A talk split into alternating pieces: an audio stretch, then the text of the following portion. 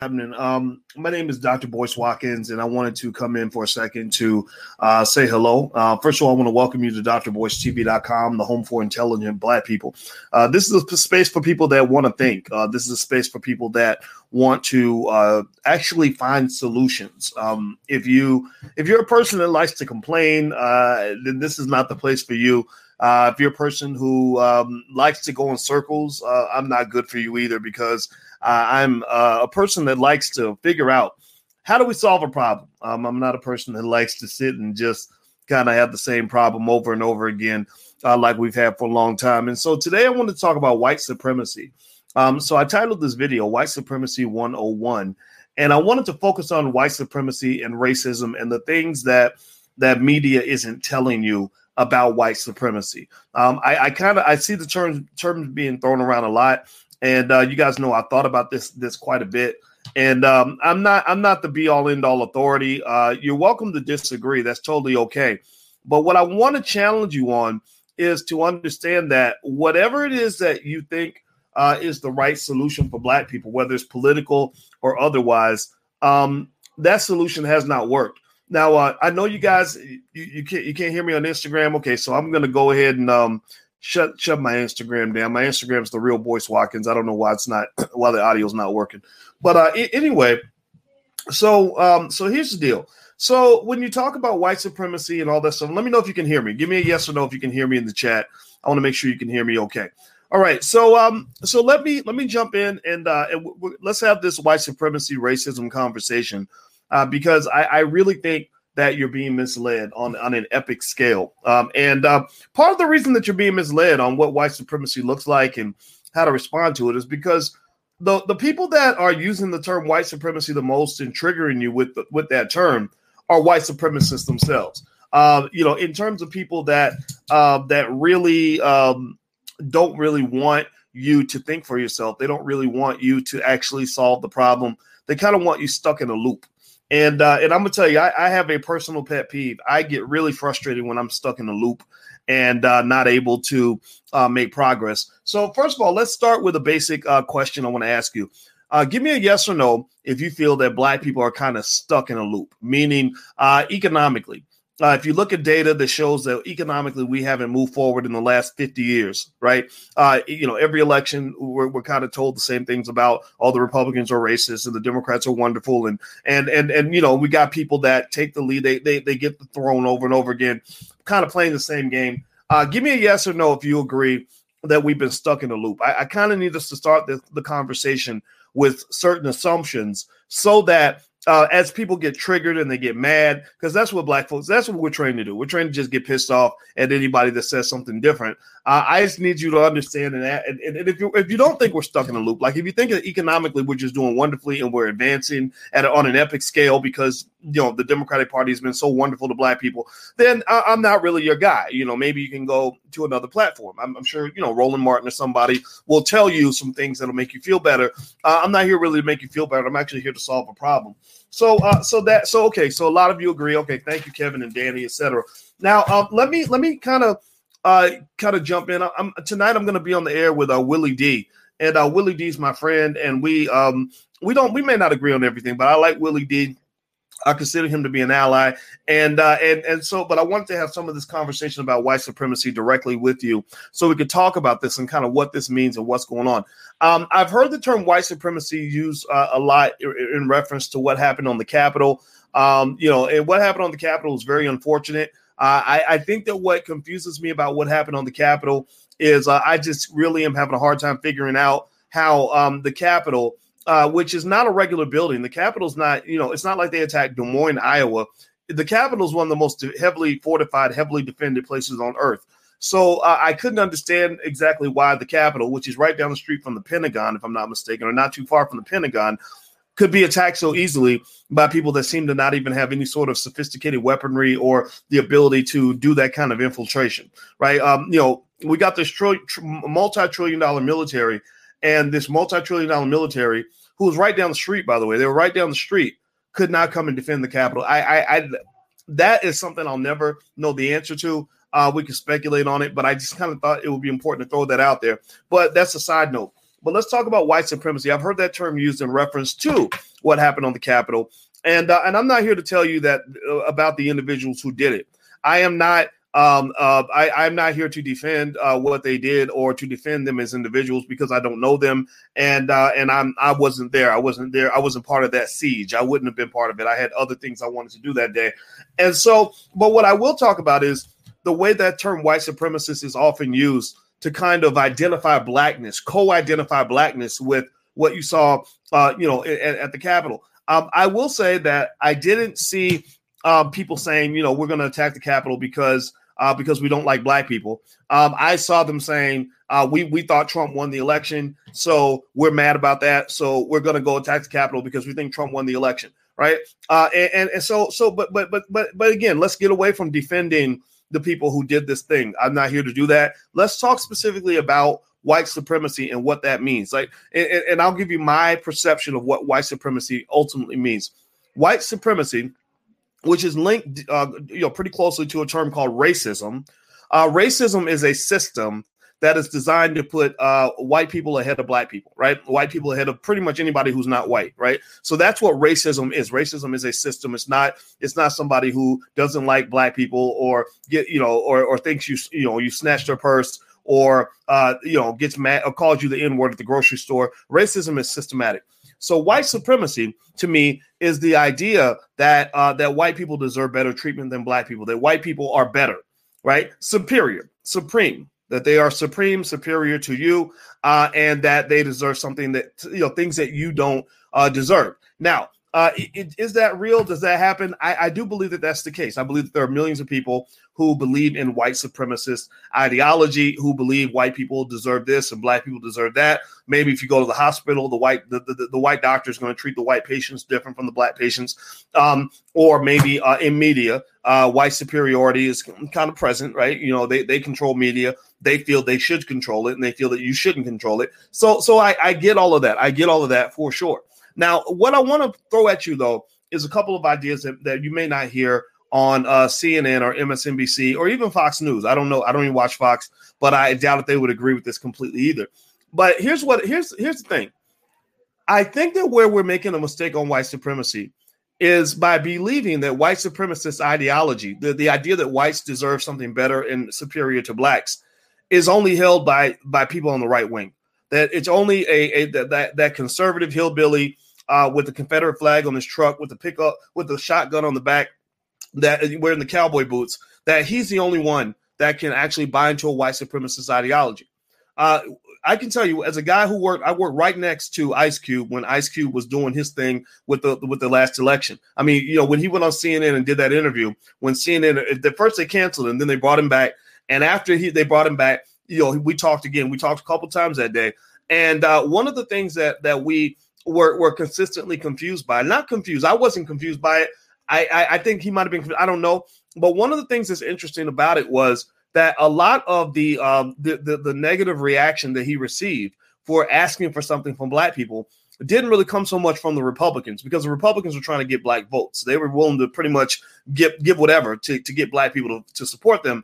Uh, it was the Democrats. The Democrats were the ones who said, uh, "We don't want to talk to you uh, boy, we have no need to address you. We we don't we, we don't need you at all because we've already got black people locked down. We got black people, you know, we, we're able to buy the black vote for nothing.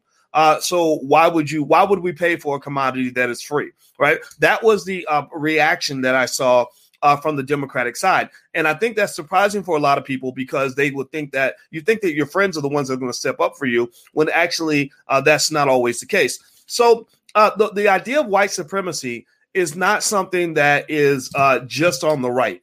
I, I'm not going to say that the Republicans, I'm not here to let Republicans off the hook or to tell you what to think about Republicans. I don't care if you're Republican or Democrat, but I'm here to help you understand that this is not a that, that racism or, or, or white supremacist ideology or the idea that white people deserve something better than black people, that's a bipartisan issue. That's they're, they're in bipartisan agreement that black people deserve to be in the dumpster. Give me a yes or no on this question. I'm gonna ask you a simple question. So, because some people get triggered by this, they get very angry because they've been trained to defend, um, the you know that liberal side so much. Uh, let me ask you this: You have a lot of cities that have been run by Democrats for a very long time. Uh, black people have consistently voted for the Democrats. uh, have black people advanced economically due to democratic leadership? Uh, is there any measuring stick you can show me that black people that shows black people are doing dramatically well, much better economically now because they've supported Democrats for all these years? Is there anything out there that will say that you're doing better? Um, well, the, the answer is no. Uh, if you look at uh, black wealth, black wealth is, is dropping. Uh, the Democrats won't even say the word reparations. Uh, pay attention. Ask yourself how many black politicians, including uh, in, the Dem- Democratic Party, including, the, like I said, the black and white ones, how many of them have been talking consistently about reparations specifically for the descendants of slaves? Do they feel if they now pay attention now? I need you to add. I'm going to ask you some hard questions. This is this is logic. Logic runs uh, in contrast to emotion. That's why a lot of people get upset, or a lot of people will ignore someone like me because it, it's easy to get mad at someone like me. But I, but I need you to ask ask this question: um, uh, If someone is your friend, if somebody is really not a white supremacist, right? If somebody really believes black people deserve uh, what we deserve, would that person have any problem paying reparations to black people for slavery? And why would a person think about this? A person who refuses to pay reparations to black people for slavery is no better than a Holocaust denier. They're, uh, they're, they're just slavery deniers. Because if you know slavery happened, then you know you know black people got robbed. Give me a yes or no. Did black people get robbed during slavery? Did we lose wealth during slavery? Give me a yes or no. I'm asking basic questions to get basic answers so we can come to a basic conclusion that helps us to uh, understand uh, what has become a complex idea.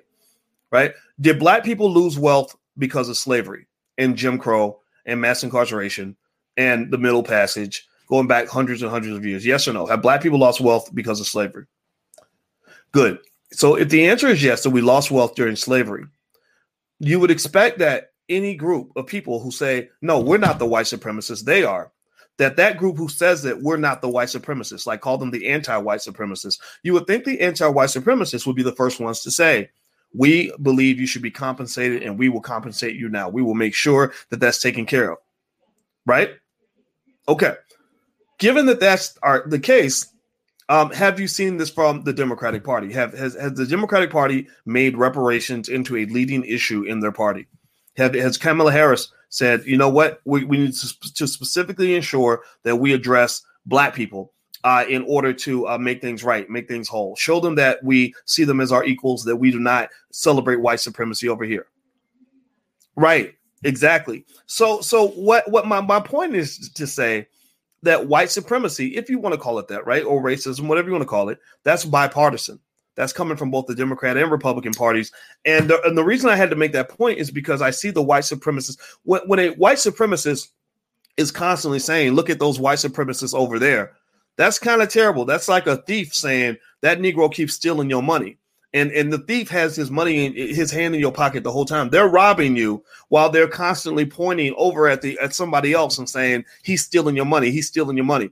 Uh, that that's a con game. That but but it works on it works on people who aren't that smart or people who uh, live in fear or people who uh, have bad habits that, that, that they that, that, you know maybe it's too uncomfortable to break a bad habit. I don't know but it's very very frustrating for, for people who actually have intelligence who can actually add two plus two um, the other here's the other thing about white supremacy that they won't talk about on cnn or msnbc or anywhere else is that you know when you think about white supremacy again the, the belief the fundamental core belief that white people are superior to black people that white people deserve something better than you right that they deserve to live better they deserve more money they deserve more preference over you it's a myth, in my view, to believe. I told you before, it's, it's a myth to believe that only Republicans are white supremacists. We just proved that Democrats and Republicans are white supremacists. But also, uh, it's a myth to believe that only white people can be white supremacists.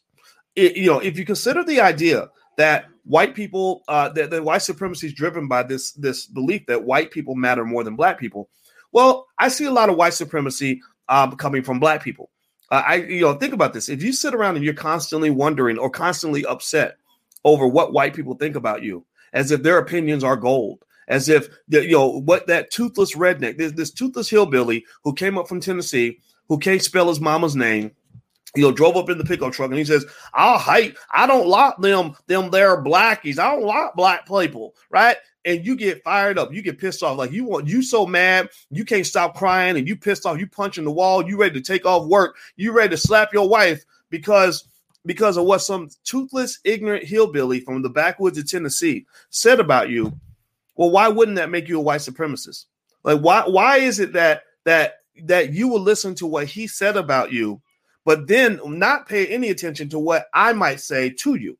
I, I might tell you and explain something to you and say, you know, that white supremacy is, is shaped like this. Uh, here's how you build wealth, etc. You don't want to hear all that. You get mad at me or you get mad at Ice Cube because Ice Cube says uh, I, I that black people deserve something, but yet you will spend your whole day being triggered and angry over what some you know some ignorant hillbilly said about you uh, up at the Capitol. Somebody that don't even know you, somebody that doesn't even matter, somebody that's not paying your bills, somebody that has no no no relevance in your life whatsoever. But you're upset, like you're you're walking around obsessed over what you know a so-called white supremacist said about you, but you won't even listen to your own people.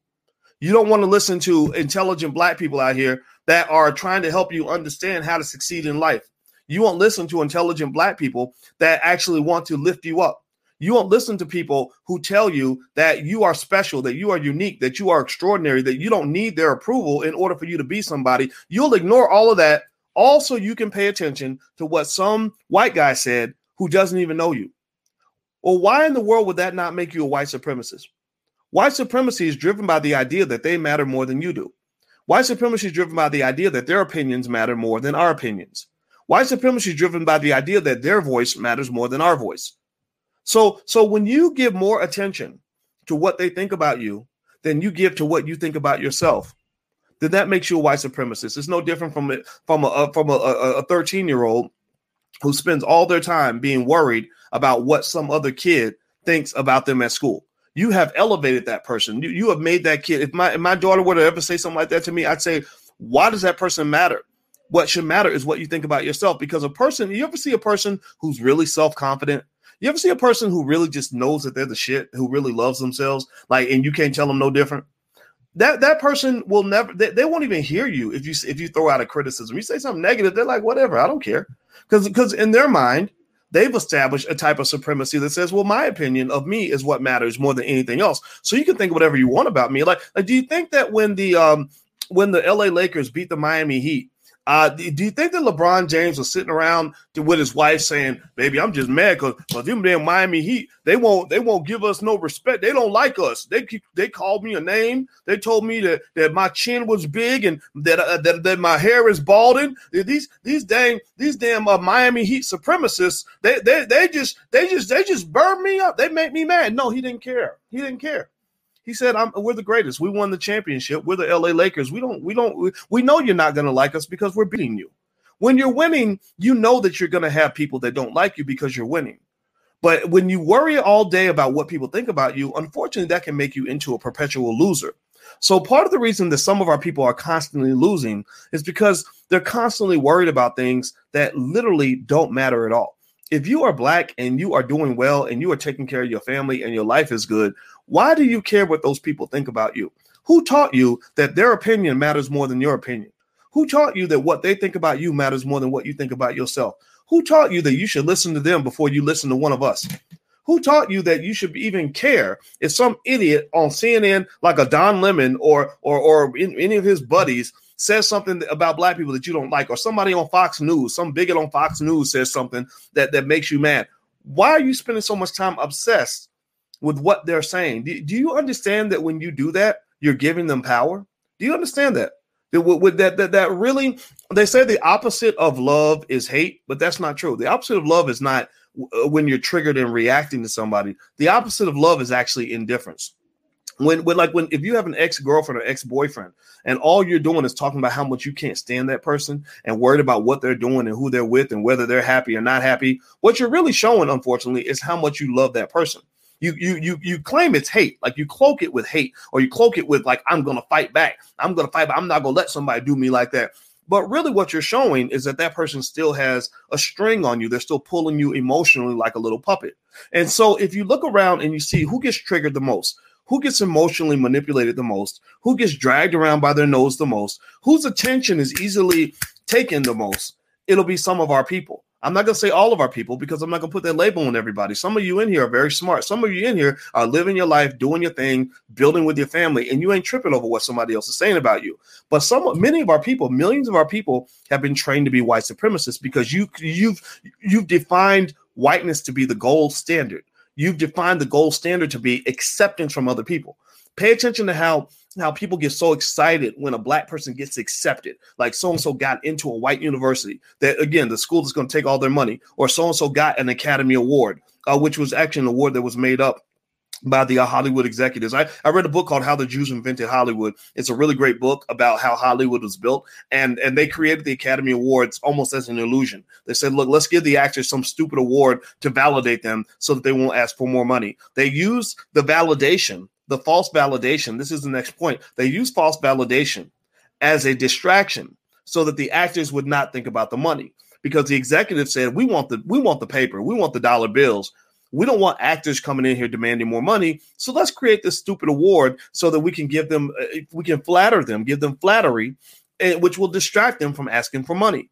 Well, in, in many cases, that's exactly what they do with you. They will either trigger you with fear or give you flattery to distract you from asking for the money. So when when so if you pay attention, all throughout the election, they avoided talking about the money. They would talk about police brutality. Oh my God, the cops are all going to kill you. And but they wouldn't talk about the money. They talk about the, the virus. Oh my God, the virus is going to kill you. You gotta you gotta watch out. We you need our protection because the virus is going to kill you. So also they can stop talking about the money. Or they flatter you. Oh, you know, we're gonna um we're gonna make lift every voice. I think Jim, James Clyburn recently said we're gonna make lift every voice and sing into a national hymn. He did all that because he don't want to talk about the money, right? So, so in many cases, they will either scare you or flatter you to get you to not talk about the money. And so for me, again, I'm a money guy and I'm not a stupid guy. So I'm like, no, no, let's get back to the money. You know, you, you okay, you want to you want to make lift every voice into the national hymn or whatever. I don't care. Make it the national anthem for all I care. You can replace my country 'Tis of Thee with the with with lift every I don't care. Let's talk about the F you pay me. Oh, you oh you want to paint Black Lives Matter on the street? Well, that's great, but you're gonna have to clean up that street F you pay me. Oh, you wait, you, you telling me cops are going to come kill me or whatever. Okay, okay, you're right. There's about 50 black men, unarmed black men per year, about 50. In a nation of 330 million people, there's 50 unarmed black men per year killed by the cops. But you know what? Uh, if you pay me, I'll get my own security. I'll get my own protection. I, will take my chances. F you pay me. Oh, you oh, cold, oh, you know the, the virus is going to kill everybody. Well, yeah, you're right. It's going to kill about one tenth of one percent of the population. That's just the actual number. If you take the total number of deaths, divide by the total population size, that means 99.9 percent of us are going to survive. I, I, know that they convince you that everybody's going to die, but that's not true. I, I'm a I'm a mathematician. I look at the numbers. 99.9 percent of us are going to survive. So I'll take my chances. F you pay me. Stop talking about this other stuff. F you, pay me. If you can't pay me, pay me first, and then let's talk about all the other stuff. They talk about other things because they want to distract you from the real issue. They are scared to death, scared to death that one day you will actually gain enough self esteem that you will stop caring what they think about you and you will stop falling for false flattery as a mechanism to distract you from talking about the money. Because the thing about America is that America is run by the money. It's all about the dollars, man. The dollars, the, the, the paper is what gives you the power. Flattery doesn't mean nothing. Uh, them them allegedly passing the law. Okay, sure, pass the law. Who cares? It's about the money. So so so let's keep going. So we're talking about white supremacy and just kind of what that idea sort of means and giving you some alternative ways to kind of look at it. So two things I've made, two points I wanted to make so far. One, the, Demo- the, the Republican Party is not the only group of white supremacists. The Democratic Party, who has neglected you for the last 60 years, uh, who has let your communities fall in complete disrepair, who won't even say the word reparations, they are white supremacists also because they they too believe that other groups deserve priority over you, direct priority over you. Number two, uh, a lot of black people are white supremacists because we sit around wasting valuable time that could be used to build our communities, to take care of our families, to build for ourselves, and we spend all that time worried about what some some ridiculous redneck thinks about black people. Why do you care what that person thinks about you? Are you really trying to go through life getting everyone to like you? Like, is getting people to like you, bad people to like you, is that really a productive way to live your life? Would you want your child going to school where the only thing they think about is whether or not people like them? So that the, so the kid that beats them up and takes their lunch money says, "Well, I'll only be your friend if you give me your lunch money." Do you really want your child to be that kind of a of a simp and a sucker where every day they give their lunch money away to the bully because they want the bully to like them. Right. Well, well, that's what we end up looking like is that literally we will give away all of our wealth. We will give away all of our power. We will give away all of our votes. We will give away all of our energy. We will give away our, our mental health. Also, we can get people to like us who have spent 400 years hating our guts. These are not people who uh, who just are neutral about you. These are people who have tried to harm you. You know, I, I just, I, I, I can't, like, uh, you know, just if you just specifically go back to, uh, say, let's talk about Donald Trump and Joe Biden, so we don't make this partisan because they, they want, they want to trick you into making this a Democrat Republican thing. No, Donald Trump is a guy who who does not care about you. Uh, Donald Trump cares about Donald Trump. He does exactly what I think everybody should do. He takes care of himself. He takes care of his family, and then everything else is negotiable. So so he doesn't care about you. He doesn't care about those those those hillbillies that all came up from Tennessee to go raid the Capitol on his behalf. He's a billionaire in New York City. What in the hell does he have in common with a country boy from Nebraska? Nothing. Nothing at all. Right? Well, Joe Biden is doing exactly what I think you should do. Joe Biden takes care of his family. He takes care of his little crackhead son. He takes care of his uh, his other obligations. He takes care of his homeboys. He hung out with Strom Thurmond, very close, very close. They weren't just they, they weren't just associates. They were best buddies. Strom Thurmond, by the way, really, really disliked black people. But even that doesn't offend me because I don't care if you dislike black people. Because who cares? I don't need you to like black people. I like myself. Why am I worried about you? You take care of yours. I'm gonna take care of mine. Seriously, do you think that Asian people get up in the morning and say, "My God, how are we going to make sure Black people have jobs today?" Right? Do you wake up in the morning and say, "Gosh, I'm really worried about the Jewish community. I really care about the Jewish community. I hope the Jewish community is okay."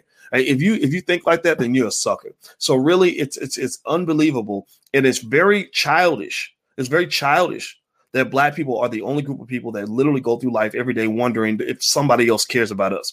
Well, if you don't care enough about yourself, then guess what? No one cares about you. If you can't love yourself, then nobody loves you. Right. So, so, so, so, so what I'm saying to you is that when I look at when I look at these guys, I, you know, you, you can point out everything you want to say about Trump. I don't care. Uh, I, I I'm willing to give you that, right? Because the, the first trigger that I hear from people is, well, what about Trump? Trump is a white supremacist. He's a white. No, no, no. You don't understand. Joe Biden and Trump are in the same boat, pretty much. Trump is a guy uh, who um, makes a lot of money for his family. He takes care of the rich. Uh, he's um, he's he's a guy who's he's a narcissist. He's very selfish. He just kind of does what he wants to do for himself. He's he, he's not totally terrible. Sometimes maybe he does something good for somebody. He has a lot of black friends, uh, but that doesn't mean anything. Uh, but that's what it is. Joe Biden also has a lot of black friends.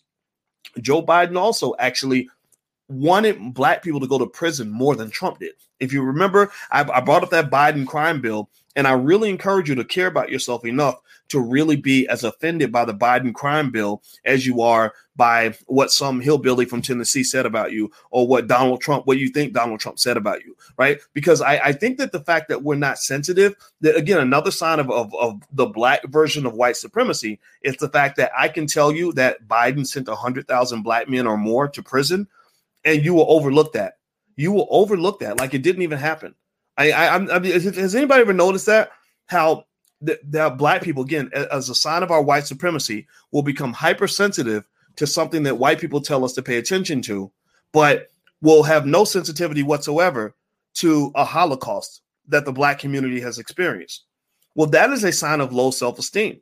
That's like a that's like your your child who who can go through who can literally go you know get beaten and raped, and they act like that's not a big deal. But when somebody else says, Well, I broke my finger today, your child is really caught up and really sad for that person who broke their finger today. But no, they should also care about what happened to themselves, right? So this happened to you. This was your family. And and and I and and and, and so one of the baffling things about the political dialogue is how quickly we will overlook black pain.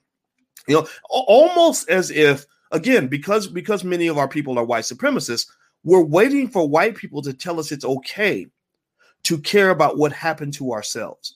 Do you follow what I'm saying? Do you get what I'm saying? I know sometimes, I mean, I, you know, some, some for some people, this conversation is going to really rattle them. It's going to maybe even almost, I, I, I hate saying it like this, but it honestly go over your head a little bit because the brainwashing is so deep. We are brainwashed to care about other people before we care about ourselves. So we are brainwashed to be white supremacists. We are brainwashed to literally be like, yeah, yeah, yeah, a hundred thousand black men going to prison. That's that yeah, well, you know, that happened a long time ago. But then you go, you know, they show you one guy, the white white folks in media will put one guy up on screen and say, This one guy got shot by the cops. Oh my God, this is the most terrible thing in the world. And we will cry. We will change our Facebook status update.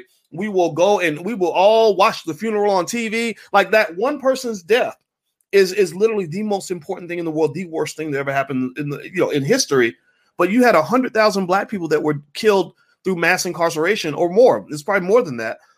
And and it's like we don't even bat an eye. It's it's almost like we need somebody's uh, uh, permission to care about ourselves, right? Like, like like because I can tell you what, if CNN suddenly started really doing a deep dive on the incarceration issue and what that did to the black community, you would instantly find uh, millions of black people deeply concerned about what happened to black people. But instead, it's like, oh, well, you know, you weren't approved. You know, the reason that Ice Cube got so much resistance from so many black people, I believe, is because he did not get approval from white people to go and ask for something from black people. If if Ice Cube has shown up with the approval of a prominent white Democrat and said exactly what he said, millions of black people would have co-signed on what he was doing. Pay, pay attention. Keep thinking, keep follow. Stay with me now. I know I'm talking a lot, but I got to make this point you know, again, going back to that definition, white supremacy is the idea that they matter more than you, that their opinions matter more than you, that they need to validate you. They need to give you. And think about this. This is what's been going on your whole life. You've been getting validated by them your entire life. That's you know, in fact, without their validation, you don't even see it as legitimate. That's why, for example, if your cousin has a good job working at, say, you know, IBM or Google, and they want to quit that good job at IBM or Google to go start a black-owned business, a lot of you are tempted to say, well, that's not legit. That's not a big deal. What who can why would you throw away that good job to go start your own business? Because you don't see that you know their black name on the business to mean as much as the big white name on the business, right? And, and so um so so so what I'm saying what I'm getting at here is that when you're talking about this term white supremacist, you have to be qualified to use that term. I, I, I believe you should be qualified right? The same way they, they, they seek to validate us. Well, I believe I have the power to validate or not validate them. So I'm going to basically give you what I think, what what I see as the Boyce Watkins validation that is required for you to use the term white supremacist if you're not black. To be qualified to use the term white supremacist, you can't be a white supremacist. You can't be a white supremacist trying to tell me that somebody else is a white supremacist. That's like a thief calling out another thief. No, y'all, y'all both a couple thieves. Y'all both stealing. Like, what are you talking about? Like, no, no, no. So, so, so, so, where? So, what does it mean to not be a white supremacist? Well, uh, part of not being a white supremacist should mean, at the very least, that when we have a conversation about reparations for slavery to help black people to achieve the equality we deserve, you're not going to walk out of the room or want to change the discussion. You, you, you know, to, to not be a white supremacist should mean that when I tell you that black people have not moved forward collectively due to anything that's been done by the Democrats that I can think of, at least not economically speaking, that you're going to respond to that by doing something different from what you've done before. You won't do the same stupid pet tricks to steal black votes, to suppress black votes, because voter suppression is not just a Republican thing. Voter suppression, if you look at the broader definition of it, voter suppression isn't just somebody keeping you out of the polls. If I let you into the polls and tell you what to do and force you to, to do what I want you to do, then that's a form of voter suppression too. Do you follow what I'm saying? Again, this is these are complex these are more complex ideas than what you get in media. That's why people resist them so much. That's why people get so mad at you know people like me. But I need you to challenge your thinking because if you don't challenge your thinking, you're going to get exactly what you've been getting. You're going to make no progress and you're going to continue to sit still and you're not going to know why and you're not going to realize that, that the reason that the refrigerator is always empty is because the person who keeps telling you that the fridge is empty is actually stealing your food. That the person who tells you that they're protecting you from the bank robber is actually robbing the bank. That you are sleeping with the enemy. That's why the enemy is able to get you so easily, and you don't understand why, because they are playing chess and you are playing checkers. You are responding like Pavlov's dog to every trigger term they throw at you so that you look away. Like white supremacists over there, you look away, they are picking your pocket while you're looking away. Because b- believe me, when Joe Biden and these other people are having conversations with with their allies and they're they're strategizing, they're not talking about symbolism. They're talking about about this. They're talking about that paper. They're talking about those dollar bills. And so, but but when they come talk to you, They're not going to talk to you about the money. They're going to give you the little children's conversation. The children's conversation is one that's based on triggers, symbolism, false flattery, and anything they can tell you that will get you to stop thinking about the things that the grown folks are talking about. The grown folks are talking about the money. That's why, for example, when um when that brother won uh down in um uh in Georgia, he needed 124 million dollars to win that Senate seat down down south down in Georgia. I can't remember his name right now. Y'all have to write type in the chat. I can I uh, he looked like a Warnock. Warnock, that's his name. Warnock had to get 124 million dollars to run for Senate, so he couldn't sit around talking about symbolism. He had to talk about that paper. Okay. So by the way, do me a favor. If you could hit the thumbs up button, hit the thumbs up button, hit the share button, hit the subscribe button, please, if you haven't done it yet. Uh, and also, I should let you guys know this. Uh, tomorrow, we're having our generational wealth conference in the Black Business School, uh, and we're going to cover things like wills and trusts and estate planning, uh, insurance. Uh, we're going to talk about tax strategies, real estate investing, stock market investing, and more. It's a whole weekend conference. It's digital, uh, so you can join us online from anywhere in the world. So the URL's on the screen: generationalwealthconference.com. All right. So so let me let me just kind of go into another thought that's probably going to trigger some people. Um, that, that it, it'll trigger people who uh, who pretty much are stuck on old school thinking, right? Um, and, uh, and and so for those people that are triggered uh, by by my thought, I encourage you to come up with another fresh set of ideas. You have to have fresh ideas. You cannot come up with the same stuff that was used 5, 10, 20 years ago because you know that that's not worked, right? So you can't come up and tell me that our ancestors died for us to vote for the Democrats or whatever. You can't come up and tell me that that the Republicans are a bunch of racists. I don't care about that. Uh, you can't come up and tell me that um, that if you don't vote, you don't count. You know, things like that. These are things that have been told to black people for 60 years. Uh, and these are the ways that black people that black people have been voter suppressed, trapped into supporting things that we don't really believe in, things that don't benefit us. So we know that's not going to work. So the only way you can actually even get my attention, because I'm not easily triggered, I'm not easily distracted by things that don't matter, right? The only way you could get me to pay attention is if you come up with a set of ideas that differs from the same ideas that have failed us for the last 60 years. I don't want to go out and, and be rolling over my grave like Malcolm X is right now. Malcolm X is a guy who, uh, a brilliant guy, who gave a ballot or the bullet speech in 1964 that was so on point that that same speech could be given today. In 1964, Malcolm X talked about how black people are manipulated into giving our vote away to people who do not put you at the top of their priority list. He talked about in 1964 in the Ballot or the Bullet speech, Malcolm X said that black people are being fooled into being triggered by false by these white supremacist allegations that are being thrust by white supremacists that literally you're being told that the white supremacists are over there when the white supremacist is also right next to you and when the white supremacist is actually inside of you malcolm x 60 years ago basically said a lot of the same things I'm saying right now. So one of the things I, I, I think we have to require is that anything that you come to me at the table, if you come, if you want to argue with me, argue with me. That's fine. I don't care about that. I'm not offended by new ideas. But but what I need you to do is come at me with something that is different so we can get a different outcome. Like they say, you know, they say the definition of insanity is to do the same thing over and over again, expect a different result. Well, you are some of you, some of us, some of our people are insane. They're literally insane. They just screwed in the head to the point where where they really think that every single election we can do the exact same thing we did last time and get a different result. Uh, so so let me um let me jump in and, and I'll throw a couple uh, one more point at you that you know when you talk about this term white supremacy, um when you talk about uh, the white supremacy of the riots in uh, D.C right? Uh, I'm not going to say that there weren't white supremacists there. I don't know if they think they're superior to me or not. It doesn't matter to me. Uh, it, you know, if a white guy comes up and says, "I think I'm superior to you," then I might return and say, "Well, you know what? I'm the original man. Uh, I think I think our people are superior." So there you go. We have we just gonna have to have to agree to disagree. What he thinks about me has no bearing on what I think about myself.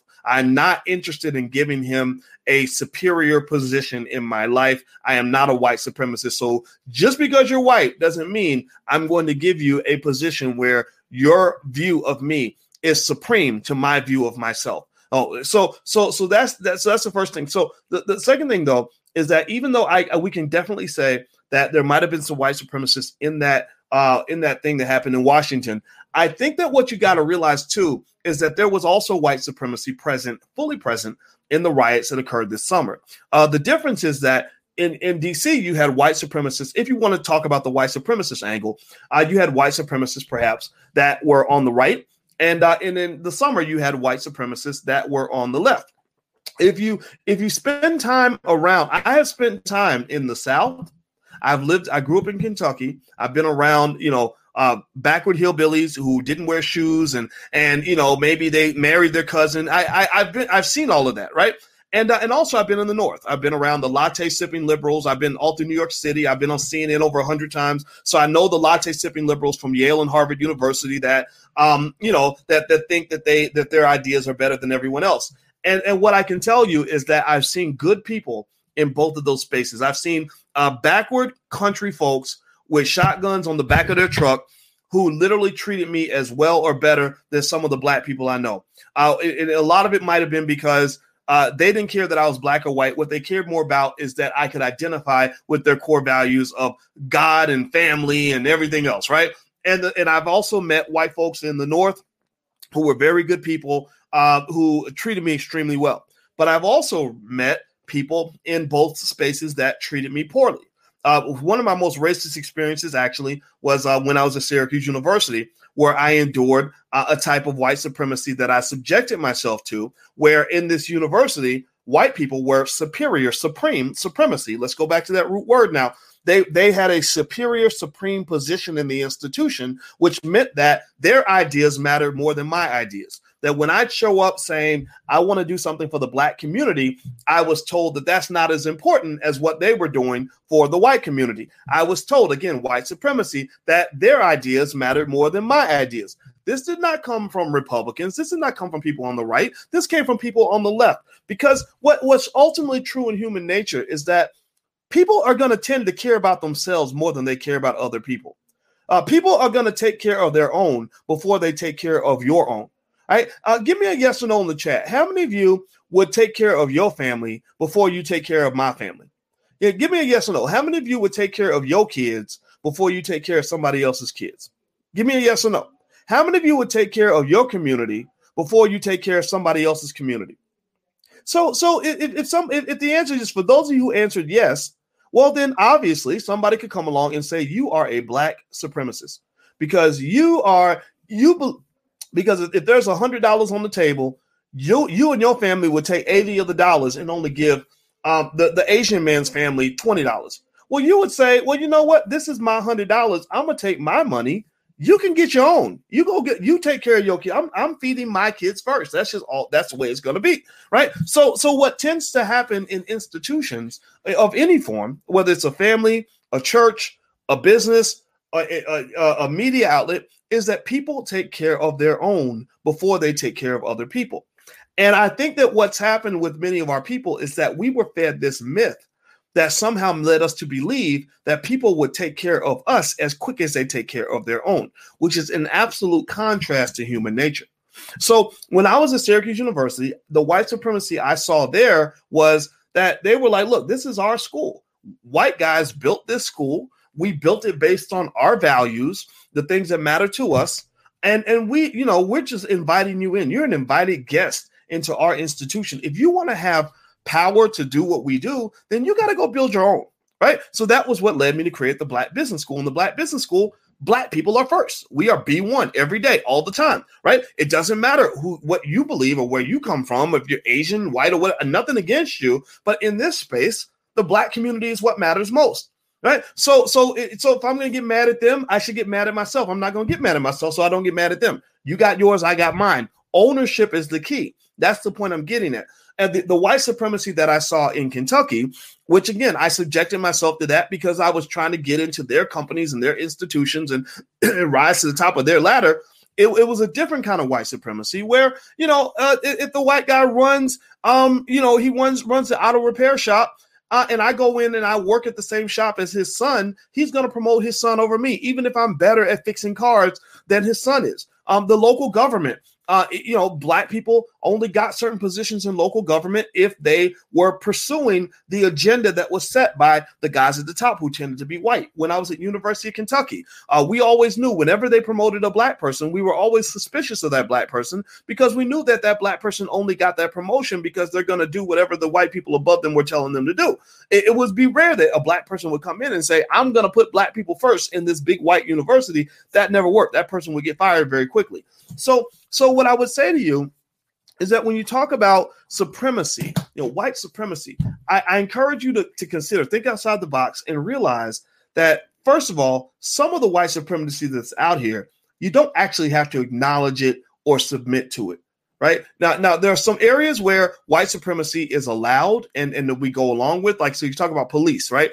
If there's a white supremacist cop who's interacting with a black person, then that's clearly a problem right? So maybe the question becomes why do you have white cops patrolling black neighborhoods anyway? So maybe politically that's what we fight for instead of instead of somehow uh, just getting triggered by every time there's a bad interaction between a cop and a black person. Maybe you say, well, why are why why do we have a system where white cops can uh, be all over a black neighborhood, but we never have a scenario where black cops are all over a white neighborhood, and that might be a, a something to take up, you know, an issue to take up with uh, the Democratic Party, right? Which comes back to control. Right, who's controlling this whole thing? Right. So if I go to the Democratic Party and I say, you know, I'm tired of this white supremacy, and, and they say, well, you know what, we're gonna we agree with you. There is white supremacy and racism in the police department, so we're gonna hire more black police officers that's not good enough, right? Uh, how about you let black people control who polices our communities? How about we uh, in black in certain neighborhoods that are majority black, uh, we get all the, we get the entire police budget and get to pick our own police force. How about that? Uh, right? Or or, it, it, or if you say, look, we're tired of white supremacy in um, in corporations that we work for, and they say, well, we're, we're, eliminating that. We're going to do anti-racism training for the management, and we're going to give more opportunities to black people.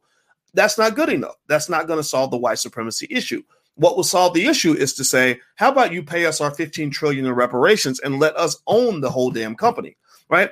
This is not going to work. I'm going to tell you it's not going to work. And the reason it's not going to work is because they're playing above the rim. They're thinking, no, well, wait a minute. We will give you opportunities to participate in something that we've got going on, but we don't want you actually running the show. We will let you uh, sit in the car with us, and maybe you can even sit in the front seat, but we've got to drive the car and we have to own the car. If we don't drive the car and we don't own the car, then what incentive do we have to, to support you and to help you if you're taking if you're taking all the control back away from us? And that's when you get into a fight, right? So if you're dumb enough, if you're not if you're not thinking, if your brain is shut off enough to the point where you will settle for either symbolic uh, something symbolic or you will settle for just sort of passive participation in a system that is controlled by other people, then effectively what you've done is you've submitted yourself to white supremacy. You have you inherently are a white supremacist. So you say, for example, uh, look, we don't need any. I'm not worried about getting a black-owned university. I just want to get admitted into a white school as a black person. I want to go to that school, give them two hundred thousand dollars in my family wealth, let them decide what what education to put in my brain and then let them prepare me to go work for another white person so i can build wealth for a white business owner instead of building wealth for myself well in effect you are a white supremacist and not only are you a white supremacist but you're deeply more deeply embedding yourself into white supremacy. You're you're doubling down on the white supremacy because what you're doing is you're putting yourself in a situation where you have no control and no power. Right? You got to understand that supremacy is kind of a uh, a, a conditional sort of thing. It's a system specific sort of thing. So, for example, um, you know, Chinese supremacy is not a problem in my life. You know, I don't. I'm not spending each day worried about what Chinese people think, whether they think Chinese people are superior to Americans or not. If they think they're supreme, it doesn't matter, right? But what if I moved to China? What if I moved to China and went to a Chinese school, uh, lived in a Chinese neighborhood, and worked for a Chinese business and lived under a Chinese political system? Well then at that point chinese supremacy will be a real problem for me. Uh, I, I, either either either i go with the flow and and maybe i get some limited opportunities because i'm going along with the flow or i get rejected by the system entirely right? Now is that because chinese supremacy is inherently a terrible thing No. Um. Why? Why wouldn't Chinese people put themselves first in their own economic system? Why? Like if I'm if I'm a Chinese man, I'm running a Chinese business in China. Why shouldn't Chinese people matter? Uh, one of the specific doctrines of Chinese culture, one of the ways they measure your quality as a Chinese uh, citizen is: Do you put China first? Are you there? You know, we're B one, they're C one right so so so so inherently chinese supremacy isn't inherently a bad thing what would be naive and weird just pretty fucking strange is if an American came to China and said, you know, I expect you to treat me as well as you treat Chinese people.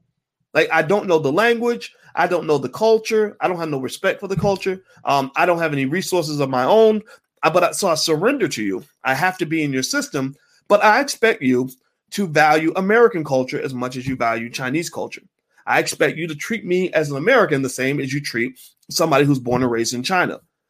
Do you think? Give me a yes or no. Do you think that they would go for that? Give me a yes or no. Do you think that they would that that would make any sense in the world? Like, give me a yes or no. Would they get that? Would they would they say, you know, you're right because we believe in equality. We will treat Americans as well as we treat the Chinese people. Yes or no? I need a yes or no. Simple question. I need a simple answer. So, so what I'm trying to help you understand is that you, you've really been hoodwinked and bamboozled. You've been fooled. You've been lied to. You've been tricked. Uh, you've been tricked into doubling down and tripling down on a system that puts you at a huge disadvantage and then falsely led to believe that that disadvantage is going to be alleviated by the very people who benefit the most from that disadvantage.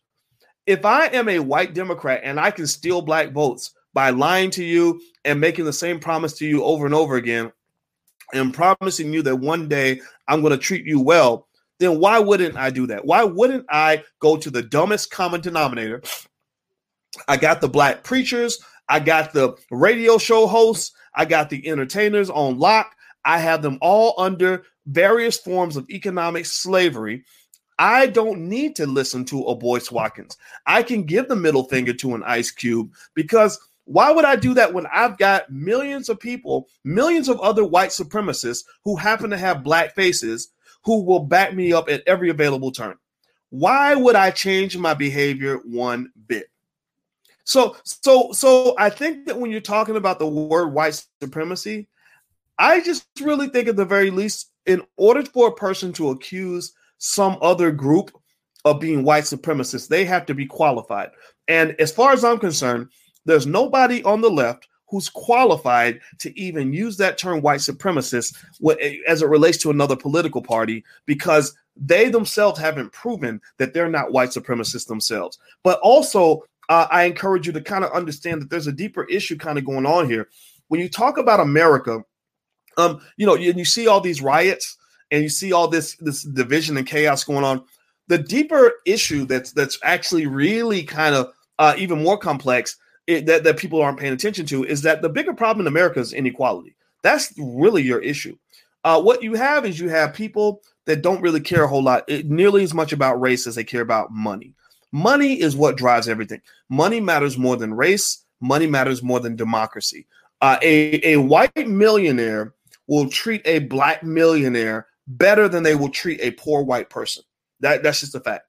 Uh, when, when Robert Smith, the billionaire, or Bob Johnson, the billionaire, gets with his billionaire white buddies, they don't. They're, they, you know, they're, they're, sure maybe there maybe there's a little bit there because of race or whatever, but but they're going to treat him well. Like, oh, you're it's billionaire to billionaire. Like we're both part of the elite. We're both part of the one percent. They're gonna, you know, you're gonna get treated well. Uh, so so what what's really happening in America is that the gap between the one percent and everybody else has has really grown the 1% are controlling i think 70 75% of all the wealth in this country. Or maybe it's maybe it's not 75% i got to double check that number but i think it might actually be over 70% i got to double check but it's it's massive. It's absolutely massive. And so what you got on the on the on the left is you got uh poor blacks and you got some poor whites and then you've got maybe some liberal whites who kind of care about poverty right? On the right you've got uh, poor whites, mostly poor whites, a few black people, but a lot of poor whites. You know that toothless hillbilly from from Tennessee who drove up for for the, the thing that happened in, in D.C. Right, And uh and and and what's what's what's occurring? It's like a triangle, right? So you got the poor whites over here, the poor blacks, and, and the liberals over here, and then you've got the the one percent up here, the, you know, who split themselves into Democrat, Republican, etc. And so what happens is because this group up here is controlling media, they're controlling messages, they're controlling language, they're controlling resources. They're getting the people on this side to fight against the people on that side. They're getting uh, the, the white, the poor white conservative to fight against the poor white liberal. They're getting the poor black kid from the hood to fight against that that that country boy conservative that that he doesn't like because he drives a pickup truck and has a Confederate flag or whatever, right? Which maybe you know I'm not condoning any of that. I'm just saying that's what it what is. But really, the thing about it is, remember I told you guys earlier when you're talking about supremacy and all these other things, what that hillbilly from Tennessee thinks about you usually does not matter. Uh, you know, again, if they were going around exterminating thousands of black people, like if you told me, like for example, people get riled up about the Proud Boys, and my first thought was, okay, let me research the Proud Boys. Let me see how many thousands of black people the Proud Boys have killed in the last month. I couldn't find any. I, I let, let me find video of a group of Proud Boys saying we hate black people. I couldn't find anything. I saw Proud Boys saying we hate Antifa. I saw Proud Boys saying, you know, we don't like Black Lives Matter because Black Lives Matter is pretty much Antifa in blackface, right? So so it's the it's the liberalism and conservative thing that, that they're kind of fighting about. I don't really see as much racial stuff in there, right? But doesn't mean it doesn't exist. It means I, it's hard to see. I don't really see that. So what I really see though is I see the elite kind of manipulating narratives to get poor people to fight against poor people. So the best way to describe it is like this. Um, somebody told me this joke. Actually, Yvette Carnell told me this joke back when me and Yvette used to be friends. I don't know why we weren't we aren't friends anymore. I, I wish Yvette would call me because I'd love to figure out why she was so mad at me. But it's okay. It's okay. I don't think Yvette's a stupid person. She told me this joke one time that I thought was really funny. She said there was uh, at a table there was a rich guy, a black, a poor black guy, and a poor white guy sitting at a table, and there was ten cookies on the table.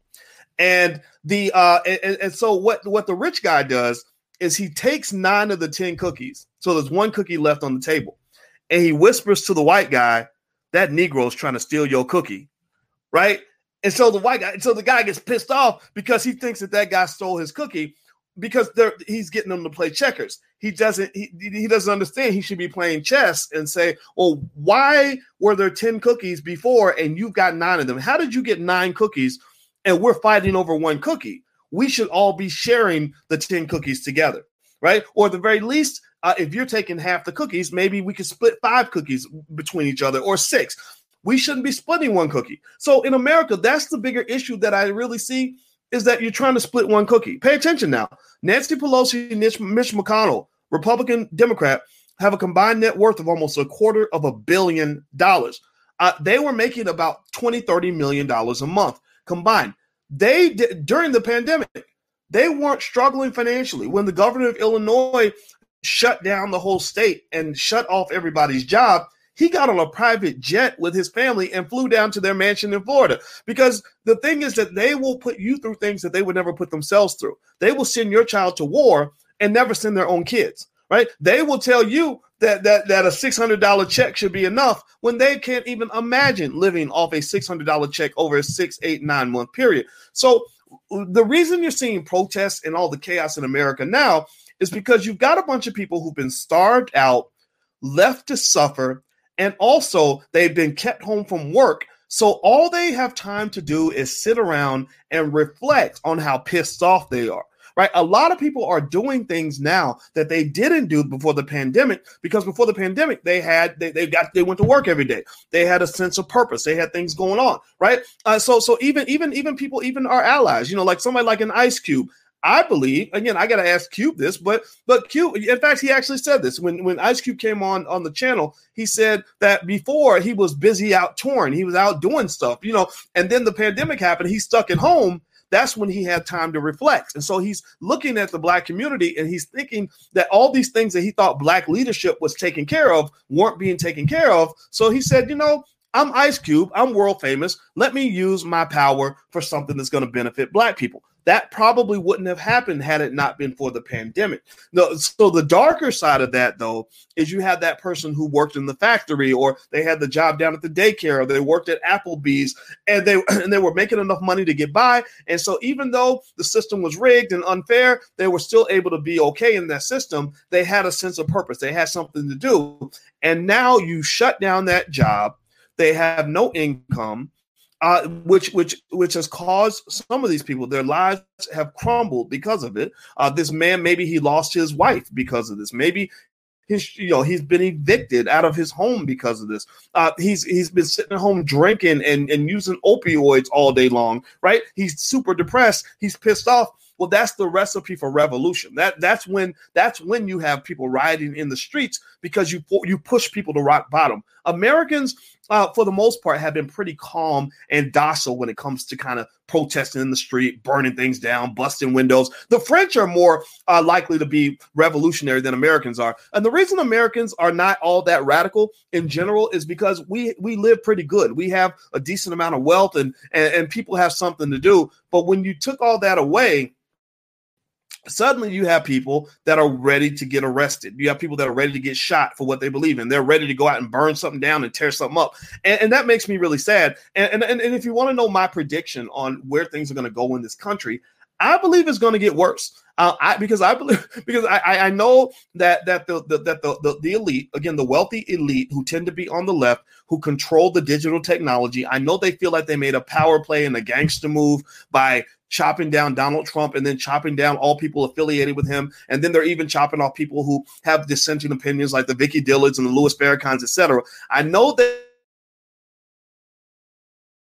the hornet's nest, right? You have literally um, taken a, a, a groups of people that were already feeling upset and marginalized and you've marginalized them further and tried to eliminate them further. And I think, and I'm a believer that the more you suppress something, right, the more you suppress something, the more it's going to flare up when it finally gets out. So, so a lot of these people, you got to be really careful because a lot of these people that maybe before were scared to pick up a gun, now they're ready to pick up a weapon, or maybe they were scared to form a do, do a full military formation.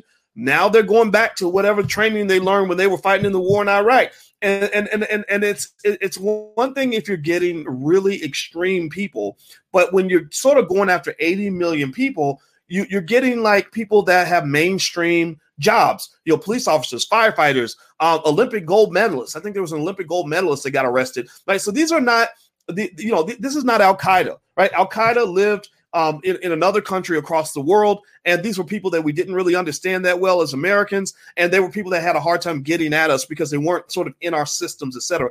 These are people that are in our systems. These are people that live next door to us. These are people that are right down the road. These are people that are in the military. These are people that are in the police force. And and, and what I what I have heard, this is where I disagree respectfully with, with some of my friends, is that it ain't always just about like a white supremacy thing.